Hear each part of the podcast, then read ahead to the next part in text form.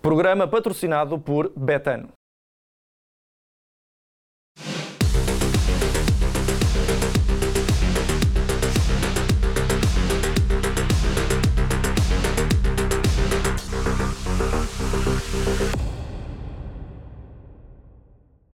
Olá a todos e sejam bem-vindos ao Deixem-se de Tangas, o novo programa do SAP. O meu nome é Mário Cajica, vou estar a apresentar este programa, mas não vou estar sozinho, já vou também fazer a apresentação aqui dos meus uh, dois comentadores. Só dizer que este será um programa exclusivo do SAP. Duas vezes por semana vamos estar a fazer antevisões, rescaldos e, enfim, tudo o que de mais importante se falar na atualidade esportiva. Ora, este ambiente eh, de uh, Estádio da Luz, como já puderam ver, uh, indicia aqui alguma coisa. Obviamente vamos estar hoje a fazer a antevisão do uh, clássico, do derby entre Benfica e Sporting e por isso mesmo vou-me fazer aqui acompanhar pelos uh, meus uh, dois comentadores e dois amigos também, o João Rodrigues e também o João Pedro Boca. Sejam muito bem-vindos aqui a este programa. É um gosto, acima de tudo, estar aqui convosco neste novo desafio, neste novo projeto que aqui temos e nós vamos falar, acima de tudo, de futebol, de bola. Vamos nos concentrar, acima de tudo, também na tática, no que mais importa falar, que é, no fundo, esse aspecto que muitas vezes passa ao lado, mas eh, do nosso lado tentaremos fazer os possíveis para que isso aconteça. Ora,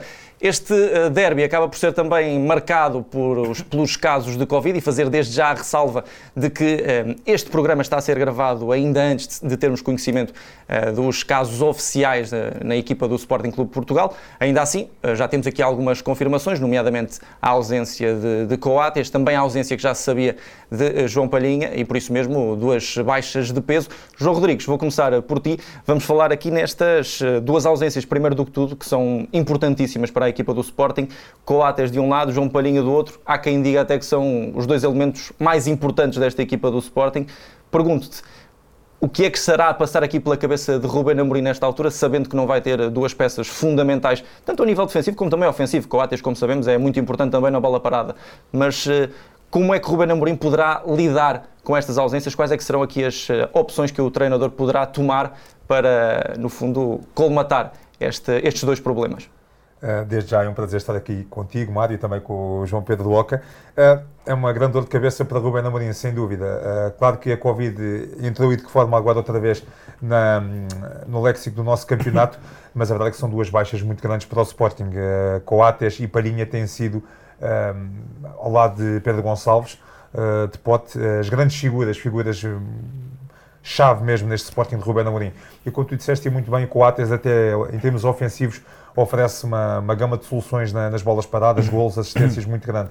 Portanto, Rubén Amorim certamente não estaria a contar com a ausência destes dois jogadores para o jogo na luz, porque até, até, até olhando para o lado do Benfica, o Benfica teria certamente que mostrar mais algum cuidado vá nas bolas paradas, por exemplo, defensivas, com o Coates presente na área e com o grande dinamizador do jogo do Sporting, que é, que é a Palhinha. Mas a verdade é que o Sporting já provou que consegue fazer vá das suas fraquezas força e tem um plantel, parece-me, homogéneo. Não há como Coates e Palhinha no plantel, que fique desde já claro, acho que não há mesmo são dois jogadores absolutamente imprescindíveis, mas acredito que o Garte, por exemplo, no meio campo do Sporting possa fazer bem o lugar, acho que é um jogador claramente com, com qualidade, não é Palhinha, que neste momento é o indiscutível também da nossa seleção, mas acho que é um jogador que pode fazer claramente bem o lugar e oferecer uh, um meio campo sólido à equipa do Sporting, uh, e acho que é um jogador que está preparado para enfrentar um, um jogo desta natureza. Relativamente ao... para Daniel Bragança, então? Daniel Bragança parece-me ser uma possibilidade também, mas eu arriscaria o Garte, acho que o Garte vai ser titular. Uh, acho que o Garte pode ser claramente uma possibilidade neste, nesta partida. Relativamente à defesa, um, Fedal agora no domingo jogou, jogou, começou no banco, mas acho que Fedal pode ser claramente uma opção na, na, defesa do Sporting. É um jogador que o ano passado, pelo menos a mim, me surpreendeu. Fez excelentes exibições no, no Sporting. Acho que é um jogador também claramente fiável, já o provou. Um, o Sporting não vai ter então o grande comandante da, da defesa mas uh, até por toda a motivação que é inerente a um jogo desta, desta dimensão, a um derby, acho que o Sporting tem os jogadores que conseguem garantir com alguma competência o lugar. Agora, Rubén Amorim, neste caso, teve mesmo muito azar, porque só faltava mesmo ficar privado de Pedro Gonçalves para ficar sem os três mosqueteiros, digamos assim, do Sporting para um jogo, quer queiramos, quer não, é muito importante. E a verdade é que o Sporting a ganhar uh, aqui na luz, ficando com 4 pontos de avanço, cava já uma diferença e mais o Sporting ganhando este jogo com, uh, confirmando-se que o Benfica não tem casos de Covid e o Sporting confirmando-se não tem mais, mas mesmo com estas ausências, o Sporting ganhando nestas condições da luz, ganha um plus emocional sobre o Benfica muito, muito grande, parece-me. Seria uma vitória muito, muito importante. Já te antecipaste aí uma série de questões e, e, esgotaste aqui uma, uma, série de coisas que eu também já queria falar, mas João Pedro, vou, vou também passar aqui a bola para ti, para, para te incluir na conversa. Uh, o João aqui falava na, no regresso de Fedal, ou seja, três centrais, sem Coates, como é que organizas essa, essa linha de três e qual é que será o jogador que jogará no, no centro? Porque Coates acaba por sempre ser o, o líder de, dessa, uhum. o, e o patrão dessa, dessa linha defensiva. Quem é que achas que vai jogar mais no centro? Como é que organizarias, se fosses tu, Ruben Amorim, como é que organizarias essa, essa linha defensiva? Olá, sim, acima de tudo um gosto de estar aqui com vocês. Eh, eu acho que Neto e Gonçalo Inácio, Fedal, acho que vai ser a tripla de centrais do Sporting. O Inácio é esquerdinho, joga às vezes pela esquerda, mas também pode jogar pelo centro. Eh, é de recordar que o Sporting já não teve Coates no jogo com o Ajax e foi o que foi, não é? E portanto será certamente também por aí. Achas que é o mais importante do Sporting? Eu, eu acho que sim, eu acho que sim. E o Coates, quem vê os jogos de perto e no estádio, percebe que ele é de facto a voz da liderança eh, da organização da linha defensiva, da linha de fora de jogo, enfim é, quase uma extensão do Ruben Amorim também no campo. E, portanto, nesse aspecto, do ponto de vista emocional, do ponto de vista tático, é um jogador também muito importante, para não falar essa questão das bolas paradas, mas tanto o Neto como o Fedal e como o Inácio um, são jogadores também já rotinados, ou seja, o Ruben Amorim tem esta questão que é muito importante e para mim parece ser muito relevante, é que todos os jogadores que estão no plantel estão preparados para jogar. Por isso é que ele nunca quer, ele nunca quer ter muitas opções. Ele, o plantel do Sporting é curto sim, sim. e está sempre pronto para jogar. Ou seja, tens duas opções, ou joga uma ou joga outra. Mas se há uma calamidade como esta, sim, as coisas complicam. É verdade, é verdade. Mas o Sporting também já, já provou que consegue dar a volta, tirando esse jogo do Ajax, mas tem outros casos em que não teve, por exemplo, durante algum tempo o Pedro Gonçalves, também não teve durante algum tempo o Gonçalo Inácio e continuou a ganhar jogos. O Sporting dificilmente perde um jogo. E isso tem muito a ver com essa consistência que o Ruben Amorim dá que todos os jogadores estão no treino, estão motivados e sabem que podem jogar. E ele valoriza muito essa questão do treino. Por exemplo, no plantel do Benfica é um plantel mais tenso. Há ali os jogadores que tu percebes que vão ter muito poucas oportunidades. E no Sporting tu não vês muito isso. Por isso é que, tanto, passando até pela questão do meio campo, o Ugarte tem oito jogos feitos, só foi titular duas vezes na Taça de Portugal, ou seja, nunca foi titular no campeonato. Mas é um jogador, se calhar, que se entrar agora, obviamente não tem a rotação do Palhinha, mas é um jogador motivado. O Daniel Bragança, por exemplo, é um jogador que entra quase todos os jogos, já foi mais vezes titular. É um jogador que já conhece também as ideias do Ruben Amorim e, e, e, tem muita rotatividade. Eu acho que o Daniel, a nível de pé esquerdo, é um jogador com muita qualidade, muito diferente do Mateus, mas depois para estes derbys não tem se calhar a agressividade nos duelos que é importante ter. E eu acho que também é por aí que o Ruben Amorim vai colocar o Ugarte. Ele no último jogo já falava da agressividade do Ugarte, da inteligência, apesar de ser um miúdo mas eu acho que isso vai fazer com que o Ugarte seja titular. Essa agressividade, aquele espírito também sul-americano, ele é uruguaio, acho que pode ser por aí. O Daniel é um jogador mais de bola no pé, mais de passe longo, uh, um bocadinho também mais parecido com aquilo que era o João Mário no ano passado, que agora está no Benfica. Uh, e vai ser também um duelo interessante. João Mário Mateus, dois jogadores que, enfim, falaram-se muito durante, durante a pré-época. Um iria substituir o outro e o Mateus tem feito um trabalho fantástico a substituir o João Mário. E o João Mário, por outro lado, também tem feito uma bela época no Benfica, portanto também vai ser interessante esse, esse duelo de meio campo, não tendo o João, o João Palhinha. Mas essa linha de três acho que será essa. E depois o Sporting está com uma dinâmica incrível. Acho que o último jogo com o Borussia, João, acho que foi, foi uma prova clara disso mesmo. Não é? o, o, jogo com o Borussia, o Sporting, entre os 25 minutos e o intervalo, até comentei com, com amigos meus, foi. Acho que praticou um futebol absolutamente fantástico, uma equipa muito, muito eficaz, depois não precisa de muitas oportunidades para marcar, é impressionante a forma como o Sporting é muito pragmático. É muito, muito pragmático. Raramente tivemos um jogo que o Sporting eh, desperdice muitas oportunidades, quer dizer.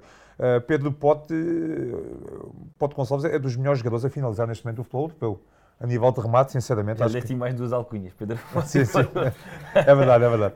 Mas acho que é dos melhores jogadores a finalizar no futebol europeu, muito provavelmente, porque o segundo gol que ele marca contra o Borussia é o segundo, se não estou em erro.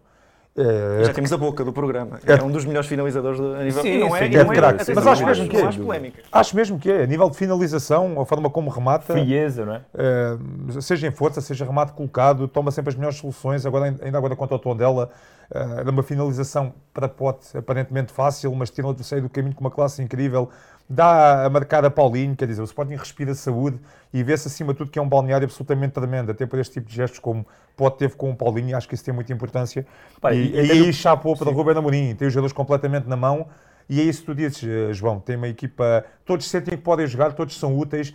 Não há um único jogador que olhes para o Sporting e vejas que está fora da caixa. Um, e por isso é que eu acho que o Sporting, apesar de algumas baixas, Uh, aqui na luz, acho que é claramente Sim. um adversário a ter em conta e, vai ser muito complicado para o Benfica. O, o Ruben Amorim aplicar uma derrota ao Sporting. Eu lembro-me que em, que em, em conferência de imprensa, nós jornalistas perguntávamos muitas vezes no início da época porquê é que só tem dois avançados. Não, era o Paulinho e o TT. E ele disse que era mania dele. E o Paulinho não estava a marcar. E ele disse: Eu vou ser casmurro ao é. ponto de ter só dois avançados. Daqui a três ou quatro meses, se calhar, vou perder a razão, mas eu quero que aqueles dois que lá estejam saibam que cada um pode jogar. E, e tu, tu viste todas as tu posições... concordas com isso? Concordas com essa é, é, muito, é muito arriscado, mas a Dois verdade... avançados é pouquíssimo, não é? Eu, eu, acho, que é, eu acho que é arriscado, eu acho que é, que é pouco, pá, porque lá está. Avançados, sal seja. Agora, é? agora tens a situação do Covid, mas também tens a situação das lesões, enfim, tens uma série de condicionantes que te podem, de facto, matar uma época, entre aspas, se acontecer alguma coisa. Mas a nível... Uh, a nível de motivação dos jogadores, a nível de balneário, isso é excelente e, e, nós já tivemos noutra dimensão, noutros balneários e sabemos que tu saberes que podes jogar é, é, é fantástico. E queria também tocar outro aspecto tático, que é os, os sistemas são praticamente iguais, não é? Sim, sim. É verdade. Três linhas, três linhas, três linhas da frente bem. muito fortes. Sim. Sarabia, Paulinho, Pote. Na minha opinião, irá jogar uh, Rafa, Darwin e Everton? Ou achas não que... te antecipo, já vamos, já vamos mas, mas, mas, mas, sim, neste, a, nível, mas isso, a nível 3... E a dos sistemas até se, fala, até se fala às vezes que Jorge Jesus também fez um pouco fim capé nesse sistema um pouco para copiar o Ruben Amorim e que quem não diria, se por causa quem diria, disso. Quem diria? O, Ruben foi o jogador que foi mais vezes treinado pelos Jorge, mais tempo. Do Benfica. Benfica. Do Benfica, sim, sim. Seja, a nível de épocas, foi o jogador que mais tempo, tempo esteve com o, com o Jorge Jesus. Sim, e agora vai estar fazendo essa ponte e hoje temos, temos de fazer aqui o, o balanço entre, entre, as duas, entre as duas equipas. De um lado, já falamos aqui de muitas ausências, do outro lado temos um Benfica que praticamente está na máxima força, tem as lesões já, já conhecidas também do Lucas Veríssimo eh, do, e, do, e do Rodrigo Pinho, agora também à partida Diogo Gonçalves poderá não estar. Agora, olhando para, para a nata deste, deste plantel, está lá toda, ou seja, o Benfica aparece na máxima força. Olhando uh, objetivamente para, este, para, este, para esta 11 base da equipa encarnada, eu diria que não há aqui muitas dúvidas, mas podemos aqui focar na linha defensiva, perceber qual é que será o terceiro central, olhar para o lado direito, eh, perceber qual é que será o jogador que, com que Jorge Jesus jogará e na frente, qual é que será essa, essa tripla, uhum. com Rafa já, já certo no 11, quais é que serão os, os três jogadores. Vamos, vamos começar pela, pelo, pelo terceiro central. André Almeida é o, é o eleito? Acham que vai ser por aí? Eu acho que André Almeida perfila-se claramente como o eleito para ser o terceiro central do, do, do Benfica. Lucas Veríssimo, a lesão foi, claro, um grande revés para o, para o Benfica. Lucas Veríssimo Acho que é claramente dos melhores centrais a jogar em Portugal. Dos melhores centrais que têm passado mesmo nos últimos anos por Portugal. É um central para mais altos voos, mas teve muito azar com a lesão e o Benfica recente-se disso, não é? Eu pessoalmente gosto de Morato, acho que Morato é um central, podemos dizer já claramente competente, acho que tem uma margem de progressão muito grande. Esperavas que não fosse, desculpa interromper, esperavas que não, não fosse a opção imediata para, para a lesão de, de Lucas Veríssimo, que em, em, acabasse por encaixar uh, uh, o André Almeida e não o, Lucas, o Morato neste caso? É assim, eu, eu, não, eu, eu, eu não, vá, não tive como primeiro instinto pensar que André Almeida seria a solução, mas há a tal questão também do Otamendi e de Jesus querer uh, Otamendi na, na posição central da, do trio.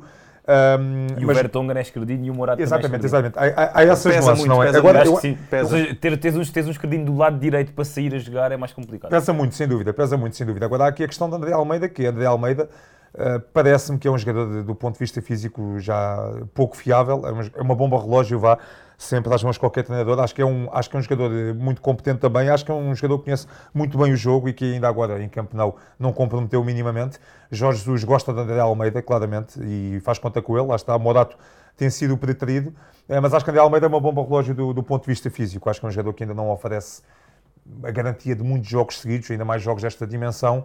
Uh, esta época já aconteceu. Porque há jogo com o Dinamo de Kiev a seguir. Duas vezes, pelo menos, pensou já André Almeida sim, que ser lesionado sim, sim, com recaídas. Uh, portanto, acho que é ali um fator de instabilidade. Agora, não tenho a menor dúvida, ainda para mais Jorge Jesus, que é muito metódico nesse tipo de coisas. Uh, Otamendi rende muito mais na posição central. A questão, como disseste muito bem, de Vertonghen, do pé preferido de Vertonghen, e isso, a nível de um trio defensivo e da saída a jogar, tem, tem grande importância.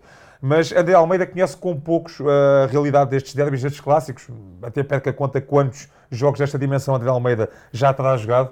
Uh, André Almeida faz parte do plantel do Benfica desde 2012, se não estou em erro, sim, desde 2012, 2013. E, portanto, e estes jogos tem é uma muito, experiência tremenda. Estes jogos é muito duelos. Muito é? duelos, estes são jogos feitos para ele. Ou seja, as, as, equipas têm bons jogos a nível de qualidade de jogo, se calhar contra equipas de menor dimensão e outro tipo de jogos, por exemplo, o Sporting se calhar consegue explanar muito mais o seu futebol de jogar contra o Borussia Dortmund, apesar de ser uma grande equipa, do que com o Benfica. Portanto, Percebe o que eu quero dizer? Ou seja, estes jogos são muito de duelos, são muito de intensidade, os jogadores mesmo psicologicamente têm outra postura, vão mais ao choque. Eh, normalmente é sempre assim. E, e o Benfica, falar em choque e intensidade, neste momento tem um jogador de uma forma que é o Otamendi. Que é o Otamendi, ou seja, e, e, com os adeptos empolgam-se muito é, mais, portanto, historicamente os jogos são muito mais duelos, às vezes do que mais bem jogados do que deveriam ser, não é? o Otamendi está de uma forma absoluta. O André, o, André nesse aspecto é, é, importante, e como o Garte também poderá ser. E, pegar, e pegas aqui num ponto importante, pegando nessa questão da experiência, de, de, ser um jogo completamente diferente, com este, com este palco que, como sabemos, eh, acaba por influenciar também muito da da prestação dos jogadores. João, Pedro, isto vai ser, vai ser assim, vai ser complicado, mas João Pedro, uh, qual é que seriam as tuas opções, quais é que seriam as tuas opções para o lado direito e para a frente de ataque? Eu acho que do lado direito vai jogar o Gilberto. É o homem da confiança eu para estes jogos, sim, não é? Eu acho que sim, certinho, até porque não sabemos como é que o Diogo Gonçalves está fisicamente, portanto, provavelmente irá jogar o Gilberto. Gilberto tem cumprido. Tem cumprido. Era o patinho para a época sim. passada. O, o, o Radonjic, por exemplo, também não está em condições, mas é um jogador diferente, dá outro rasgo, mas defensivamente não é tão, não é tão cumpridor. E o Sporting ataca também muito por ali, mete ali muita gente. Os três de acordo, que será Gilberto. Sim, sim, sim. Ah. Agora lá na frente, o Jorge Jesus Aqui alterna. É que eu acho que vamos divergir eu, eu, acho que, eu acho que ele alterna entre o Darwin, que é um jogador mais de profundidade, que lhe dá mais espaço, bola nas costas, e o Roman Yarescu, que é um jogador que segura melhor e que permite que os companheiros depois subam mais. E eu acho que. E ainda tens o Seferovic. E ainda, ainda tens o Seferovic, sim, ainda tens o Seferovic. Que, que marcou no. Conta ou não, que já contou, marcou agora no, no, no Jamor e, portanto, o Darwin também fez E é um jogador habituado a, a grandes derbys. O é? Darwin também fez três gols no, no, no, Jamor, ou seja, são jogadores também com motivação. E, e, depois tem jogadores como o Rafa e como o Everton que são muito mais desequilibradores e que também estão os dois em forma, não é? E portanto. Everton está num momento interessante, sim. E, e, pelo menos, ou seja, está no, momento, no melhor momento desde que chegou ao Benfica. Sim, e, portanto, isso é inegável. É um jogador que também desequilibra e que também pode, de facto, eh, por exemplo, o Rafa ali nos duelos com jogadores como o Neto, que é um jogo mais lento.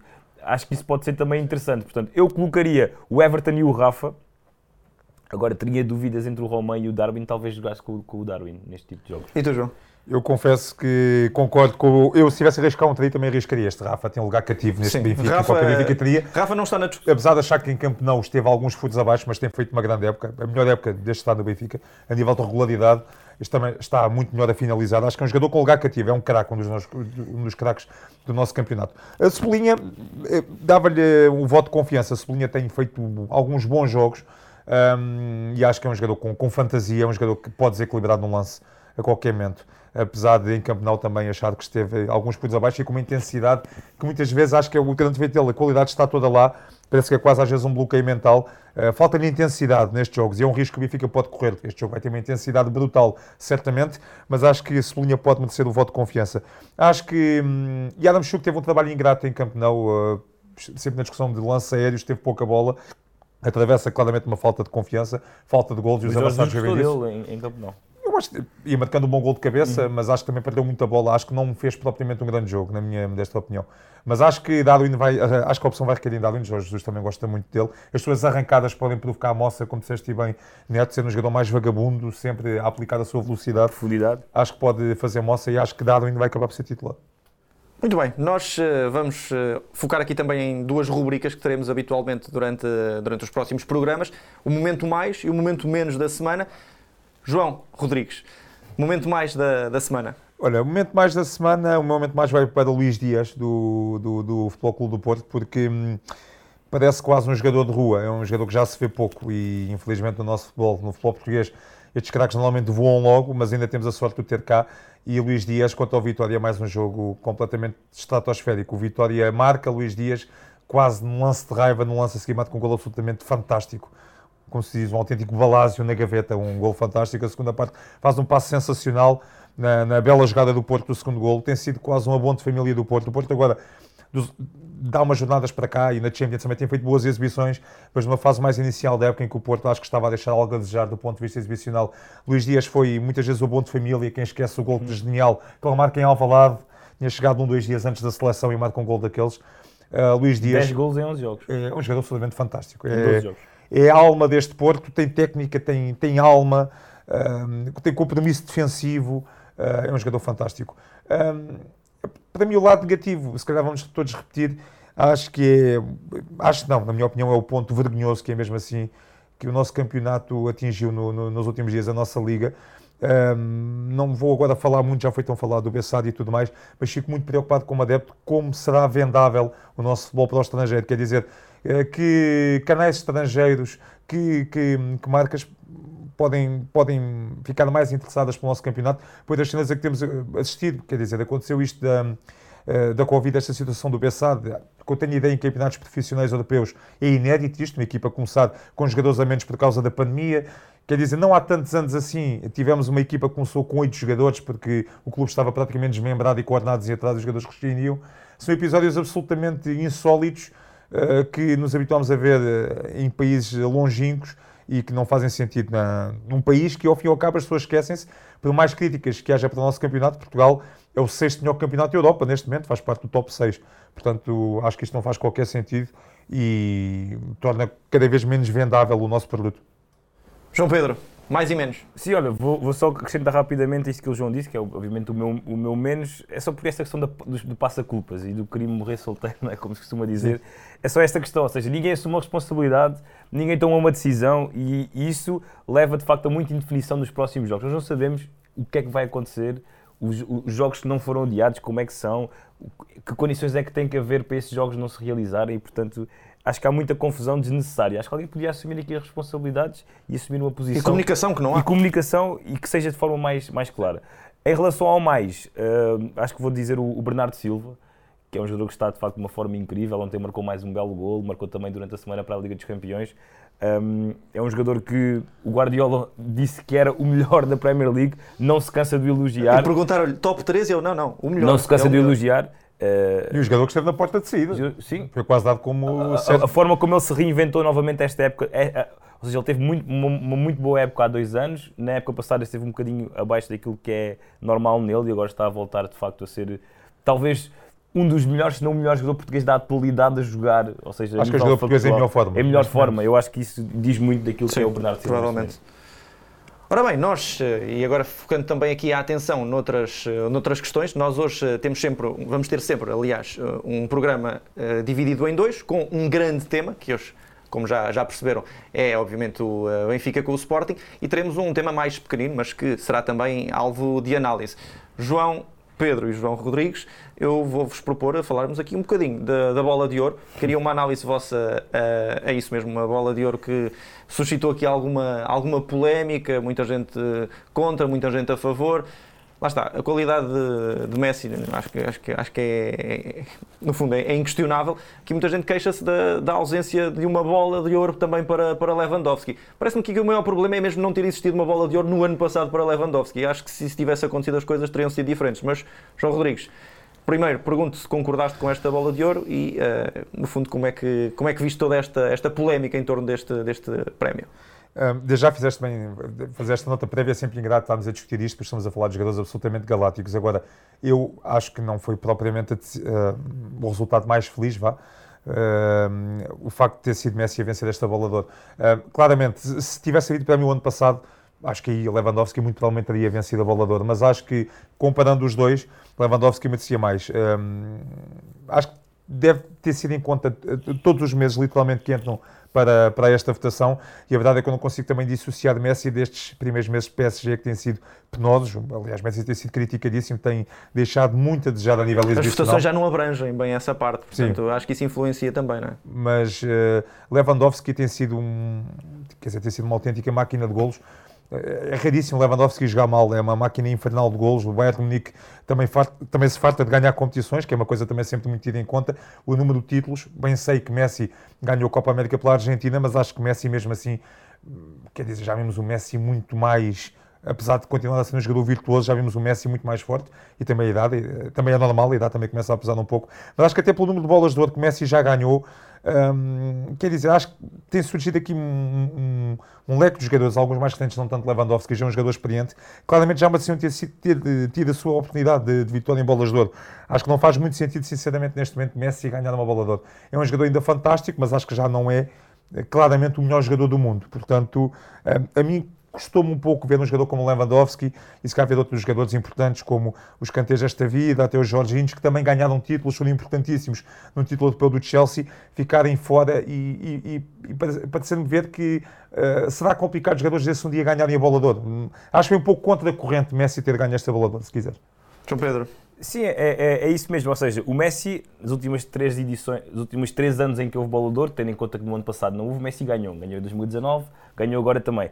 E se nós formos ver, o Messi não foi claramente o melhor jogador do mundo nos últimos três Exato. anos. Ou seja, daí para cá, o que seria obviamente natural, ele tem vindo de facto a perder impacto, até porque também sofreu com a crise que o Barcelona atravessou, não é? E que o obrigou a sair para o Paris Saint-Germain. O Messi no ano passado ganhou uma taça no Rei no Barcelona nem, nem vai longe na Liga dos Campeões. Tem a Copa América. Nem é campeão espanhol, ok, ganha a Copa América. O Ronaldo também, quando ganhou o Europeu, ganhou a Champions e ganhou uma bola de ouro. Ou seja, é uma dimensão diferente, não é?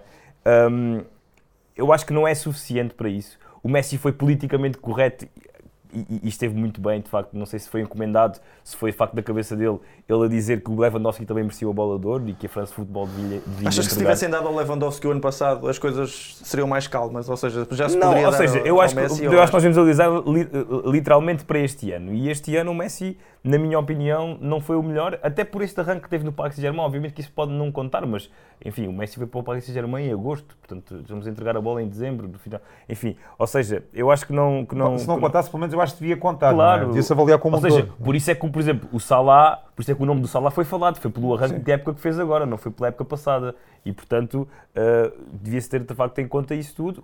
Obviamente tu vais dizer assim, mas o Jorginho é que foi o melhor do mundo é difícil também entregar uma bola ao Jorginho. Ninguém sabe bem os critérios. O meu pai, se calhar, nem sabe quem é o sim, Jorginho. É super subjetivo, sempre foi. O meu os pai e a minha mãe não sabem quem é o Jorginho, percebe? sim, sim. É, são coisas. É que ou, ou, o Kanté, não é? Isso, isso, isso, isso, isso tudo conta. Agora, um, entregares ao Messi só mesmo porque sim, dá a ideia de que assim, é pá, este ano ninguém, é, não há um nome consensual, ah, pô, damos ao Messi. Definam os critérios, não, não há um nome consensual, damos ao Messi. E metemos o Ronaldo em sexto, quer dizer, acho acho, acho, acho, acho um bocado complicado. Sim, os critérios, que é, porcentagem é que importa mais, que X porcentagem é para competições ganhas. Basicamente para... é como o Klopp disse, obviamente o Messi é um jogador do outro mundo, mas nem temos que dar sempre a bola ao Messi, portanto... É que o, Messi, o Messi é um jogador absolutamente fabuloso e tecnicamente, tecnicamente do que eu vi até hoje o melhor.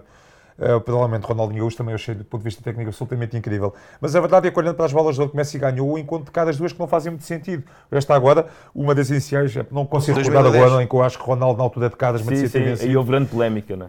Quer dizer... Ah, pensei que estavas a falar daquela 2010 em que havia Xavi, Schneider, Iniesta. Há, há, uma, há uma que eu tenho ideia que o Ronaldo... Eu lembro de uma que o Ronaldo merecia ter vencido, a meu ver, e ganhou o Messi, pronto. Uh, mas não faz muito sentido. Acho que, acho que Messi, apesar de ser absolutamente estrondoso, tem aqui uma, duas bolas de ouro a mais, vá. Acho que esta não faz muito sentido, sinceramente. Ou seja, e para a história vai ficar que ele vai ter mais duas claro, ou três claro, claro, do, que, do, que, do que o Cristiano Ronaldo. Não sei, se, não sei se tanto um como o outro vão ganhar mais alguma, eu tenho dúvidas. Ah, tenho Mas também já, também já dizia isto do Messi no ano passado e ganhou este ano. Portanto. Efetivamente, e a idade parece que não, não vai passando por eles. Meus amigos, antes. E o United de... não ajuda nada ao Ronaldo também, não é? Claro. Portanto, também não, não nesta, nesta altura é mais complicado. Antes de, antes de fecharmos e olharmos para, para, para a última rubrica deste, deste programa, e aproveitando que também temos aqui este, este envolvente fantástico, vamos por aqui um João, temos de, João Pedro, temos de aproveitar sim, aqui para, para, fazer aqui um desafio ao nosso amigo João Rodrigues. Que para, para quem não sabe, exatamente, para quem não sabe, o João tem aqui uma memória que ultrapassa qualquer, qualquer lógica natural. E, uh, João, Pedro, vou-te dar aqui as honras de, de fazeres aqui uh, duas, três perguntinhas ao João, muito rapidamente, sobre, uh, no fundo, de derbys uh, uhum. antigos que, que, que, no fundo, passem pela cabeça do João e que sejam marcantes, de alguma forma, para, para a cabeça do, do João Rodrigues. Dá-me sempre um gozinho que eu fazer A todos nós. sim, é verdade. E, e, as pessoas que vão, vão, vão ouvir e ver também vão, vão perceber isto. Portanto, João, a primeira memória que tens de um derby entre Benfica e Sporting, não tem de ser necessariamente que viste o Estádio da Luz, mas a primeira memória que tens, qual é? Mas num jogo no Estádio da Luz? Sim, ou... o Benfica Sporting, naturalmente. A primeira memória que tenho do Benfica Sporting foi uma, uma vitória do Sporting por 2-1 na antiga Luz, não é? Em 95. E é um jogo que ficou famoso, para quem se lembra, porque na altura do árbitro Jorge Croado expulsou Cláudio Canidia do Benfica. Uh, foi uma rábula, uma, uma, uma cena surreal. Expulsou Cláudio Canidia, alegadamente com o segundo amarelo, mas o Benfica alegou que ele não tinha visto amarelo nenhum. O Sporting ganhou esse jogo 2-1. Esse jogo depois foi repetido no estádio do Restelo em julho o Benfica ganhou 2-0, mas depois a FIFA anulou essa decisão e o Sporting acabou por ganhar 2-1. Uma polémica à portuguesa. Mas é a primeira memória que eu tenho do Benfica Sporting. E onde é que viste o jogo? O jogo em casa. Vi o jogo em casa com o meu pai. É sempre um ver com aspas, não é? Tinha 6 anos, mas lembro-me, tenho flashes desse jogo e do meu pai estar a sofrer com o jogo. E isso uh, foi em que altura do ano? Isso foi em abril de 95. Ok. Abril de 95. E, e, a, e a memória mais, eh, mais negra que tens de um Benfica Sporting? Mais negra do ponto de vista algo que tinha corrido mal, tenha marcado pela negativa? A memória mais negra que eu tenho do Benfica Sporting foi no Jamor, a final da taça do Very Light, lembro-me desse jogo mesmo. Foi no ano depois, em 96, final da taça. O Benfica ganha 3-1 ao Sporting, mas há um adepto do Sporting que morre na bancada atingido por um Very Light, um caso muito Uhum. famoso. Sim, sim, sim. Um caso bastante triste, que na altura deu muito que falar também, mas é a memória mais triste que eu tenho. Mas hum, realmente Benfica e Sporting têm, isso aí não há a menor dúvida. Acho que é impressionante a quantidade de derbys entre Benfica e Sporting, Houve luz um como em na luz em Alvalade. que caiu a pala, não é? Uh, É- aquele- É, é verdade, houve aquele problema houve com... um incêndio também na, na zona dos adeptos Também, do Sporting. também. Há aquele 4-3 para a taça, incrível, que o Benfica vence com um gol de Luizão de cabeça no Sim. chão. No chão, Mas é um jogo absolutamente incrível. O Benfica e Sport- tem. Há também aquele 4-3 para a taça em 2005 que vai. 4-3 não, fica 3-3 e o Benfica ganha nos penaltis. O Benfica e Sporting têm uma capacidade para proporcionar grandes jogos, principalmente para a taça até, quando é um jogo eliminado absolutamente fantástico. É um jogo diferente. Acho que é, acho que é mesmo um jogo diferente, será sempre um jogo diferente e não é à toa que há tanto espetáculo memorável entre Benfica e Sporting. Só mais uma, então, o melhor golo que te lembras aqui no Estádio da Luz entre Benfica e Sporting? Uma boa Mas tens de pergunta. dizer o gol e tens de, de Sim. descrever tudo. A jogada, talvez. Uma- Não, e mas o- essa é uma bela pergunta, eu não estava preparado, isto não foi mesmo combinado. Ah, Como é que mas começou calma. a jogada? Quem cruzou? Eu vou ser muito injusto com alguns golos, certamente. Vou ser mesmo muito injusto. Mas foi um jogador improvável que o marcou, mas tenho que o dizer. Foi, acho que foi o gol do Paíto para a taça nesse 3-3. O Paíto, o jogador improvável, que não teve propriamente grande sucesso Sim, no sim, Sporting, sim. arranca, portanto, é um ataque para o- Até nós nos lembramos desse Pela golo. esquerda, não é? é um prolongamento, é um ataque para o topo norte do Esteio da Luz, pela esquerda. Paíto arranca em velocidade da sua área, sempre em aceleração, não fintando, a acelerar, a acelerar. Não consigo recordar ah, dois, três vezes por quem passou, mas o último pormenor é incrível. Faz um túnel ao Luizão, na quina da área, e manda um remate mesmo à gaveta. O Quinho estava na baliza, é um gol incrível. E lá está, Benfica, só um Benfica Sporting para ter um Paíto é praticamente. O Simão depois também marca um grande gol, o jogo vai a penaltis e o Benfica ganha. Mas acho que até pela improbabilidade da, da situação, acho que esse é o gol mais incrível que eu já vi no Benfica Sporting na luz. Pormenores desse jogo, só para fechar. Uh, Benfica Sporting Taça de Portugal, uma noite quarta-feira aqui na luz, estádio cheio. O Benfica Chuvosa, começa não? a ganhar. Não, não, não. O Benfica começa a ganhar muito cedo, o Sporting dá a volta e esse jogo tem gols incríveis. É um grande gol de livre do Hugo Viana, o Lietzen marca um grande gol. O Paíto- Os três gols do Sporting são três golões. O Simão empata 3-3, mesmo a acabar o prolongamento, com um gol incrível também. E o jogo vai a penaltis e Benfica e Sporting marcam os cinco primeiros penaltis, penaltis superiormente executados. Depois o Sporting falha o seu uh, e o Benfica marca o sexto. Não, o Benfica marca o sexto, o Sporting falha o seu, remata a barra e o Benfica passou. E é isto. O que é que eu posso dizer mais? Enfim, eh, vamos, vamos explorando a, a memória do João com, com o passar do tempo. Nós agora vamos para a última rubrica do eh, nosso programa. Rubrica Zona de Apostas Betano. Zona de Apostas Betano. Ora, chegamos à Zona de Apostas Betano e, eh, naturalmente, vamos fazer a antevisão do jogo entre o Benfica e o Sporting. João Pedro, vou começar por ti, perce- perceber do teu lado qual é que é o teu prognóstico para esta partida. Sim, é, os treinadores dizem muito que as estatísticas nestes casos pouco ou nada conta, mas também nós podemos ignorar. E, portanto, o Sporting só ganha uma vez aqui na luz nos últimos 15 anos. Uh, era Jorge Jesus, curiosamente, treinador do Sporting na altura. Portanto, eu acho que até desse ponto de vista, e até olhando para as baixas do Sporting, para a forma como o Benfica em casa também, galvanizado pelo público, uh, acho que irá fazer também uma boa exibição. Portanto, eu vou também para o empate, porque acho que o Sporting não vai perder aqui e acho que o Benfica também não vai, não vai passar por essa que seria, como o João já disse, humilhação e se de facto muito, muito mal para o Benfica perder aqui em casa com o Sporting, eu acho que vou apostar num, num empate. É, Eu concordo, eu concordo contigo. Acho que o Sporting vai, ter, vai sentir algumas dificuldades até pela- pelas ausências e pelo- pela falta de, de capacidade que poderá ter a nível defensivo, mas eu vou um bocadinho mais longe. Eu acho que o Benfica vai conseguir eh, vencer este jogo e vencendo o Benfica entra aqui também numa, numa situação interessante, ou seja, em termos de, de luta pelo título, ainda não E sabemos ultrapassa também o Sporting? ultrapassa o Sporting, mas as equipas ficam ali muito, muito próximas umas das outras. O Futebol Clube do Porto poderá até beneficiar com, com isto tudo. João Rodrigues, para fechar. Eu acho que vai ficar empatado. Uh, o Benfica tem o fator público, à partida tem a equipa praticamente na máxima força, uh, mas o Sporting, apesar de algumas baixas, é uma equipa muito, muito fiável e que dificilmente perde um jogo no Campeonato Português, como o João Pedro Oca hoje e bem disse. Portanto, eu acho que vai ficar empatado. Já agora, uh, fiquem a parte das odds da Betano para este derby. Uh, vitória do Benfica, 1,62. Empate, 3,5. E para a vitória do Sporting, 4,5. Muito bem, a ver, vamos o que é que, o que, é que vai acontecer. Foi então o nosso primeiro programa do Deixem-se de Tangas. O meu nome é Mário Cajica, juntamente com o João Rodrigues e também com o João Pedro. Vamos estar todas as semanas a fazer eh, as análises da atualidade esportiva, antevisões e rescaldos, claro, das semanas desportivas. Fiquem sempre eh, muito bem com, em termos de, de futebol, ficam sempre muito bem entregues connosco. Portanto, despeço-me por esta semana. Para a semana, já sabem, duplo programa do uh, Deixem-se de Tangas. Um abraço.